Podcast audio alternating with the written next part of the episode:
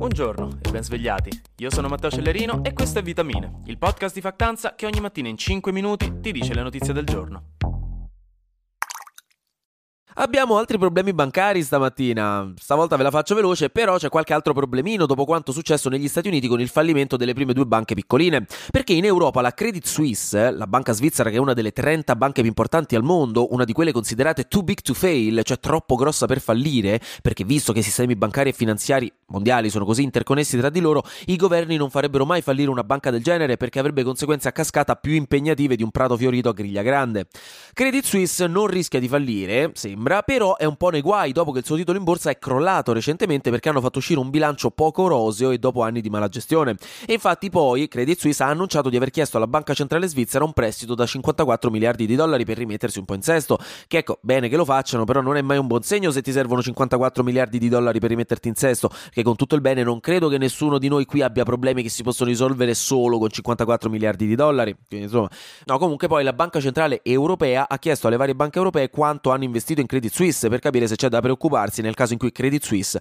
vada in difficoltà grosse. Cosa che in teoria non ci sono i presupposti affinché succeda per ora, però giustamente non si sa mai. Comunque, uno dei motivi di questi saliscendi bancari tra America e Europa, secondo gli esperti, è in parte l'aumento dei tassi di interesse di quest'ultimo anno fatto dalle banche centrali per aiutare a risolvere l'inflazione. Tassi di interesse che in realtà dovranno continuare ad alzarsi ancora per un po', stando alle previsioni, perché l'inflazione continua a non essere bassa e qui già gli hamburger del Mac che costavano un euro mi stanno a 1,20 euro, la situazione così mi diventa insostenibile disponibile poi, quindi staremo a vedere.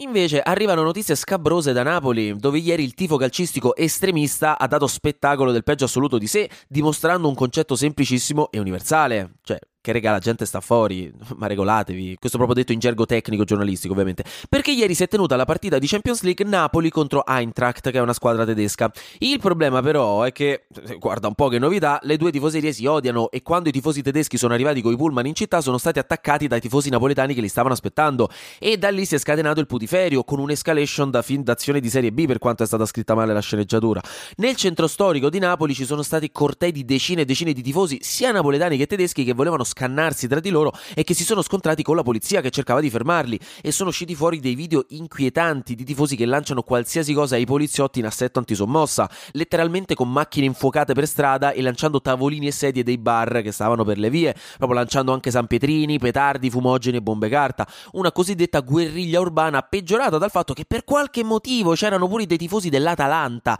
che vi ricordo è una squadra di Bergamo, che sono scesi a Napoli giusto per sentire l'adrenalina di non avere assolutamente di meglio da fare di mercoledì sera piuttosto che lavorare, che ne so, perché sono gemellati con i tifosi dell'Eintracht e quindi odiano i tifosi del Napoli pure loro. E niente, poi pure dopo la partita ci sono stati taff- che partita che ha vinto il Napoli, ci sono stati tafferugli importanti e un po' di danni. E in tutto questo a livello politico ovviamente ci sono state polemiche con l'opposizione al governo che ha chiesto al ministro dell'Interno Piantedosi di riferire in Parlamento che cosa sia andato storto nell'organizzazione della pubblica sicurezza, mentre la Lega ha proposto che sia il governo tedesco a ripagare i danni. 嗯。Flash News. La Russia ha dichiarato che intende recuperare i resti del drone statunitense che è crollato nel Mar Nero l'altro ieri dopo un incontro con due jet da guerra russi, per fare un po' di sano spionaggio e cercare di rubare dati all'intelligence americana. Gli Stati Uniti però hanno detto che vista la profondità delle acque sarà molto complesso recuperare qualcosa e anche che nei dati che troveranno francamente non ci saranno i codici nucleari, ma al massimo la password dell'account di League of Legends di Joe Biden. Quindi, dall'altra parte il nostro ministro della difesa Crosetto è riuscito non si sa come a litigare con il gruppo di mercenari russo Wagner, il cui leader Prigozhin o Prigozhin o Prigozhin, non lo so, nei giorni scorsi lo aveva insultato pesantemente con parole che alle elementari non si sarebbero potute dire perché Crosetto aveva sostenuto che il gruppo Wagner stesse utilizzando come tattica di guerra anche quella di far aumentare in Europa gli arrivi dei migranti dall'Africa. E la notizia grossa di oggi è che una decina di giorni fa si è scoperto che il gruppo Wagner avrebbe messo una taglia da 15 milioni di dollari sulla testa di Crosetto, notizia che il nostro ministro degli esteri Antonio Tajani ha definito inaccettabile tra il ridicolo e il criminale, posso dire in effetti. Infine i NAS, che fanno parte del programma spaziale pugliese, capito? NAS,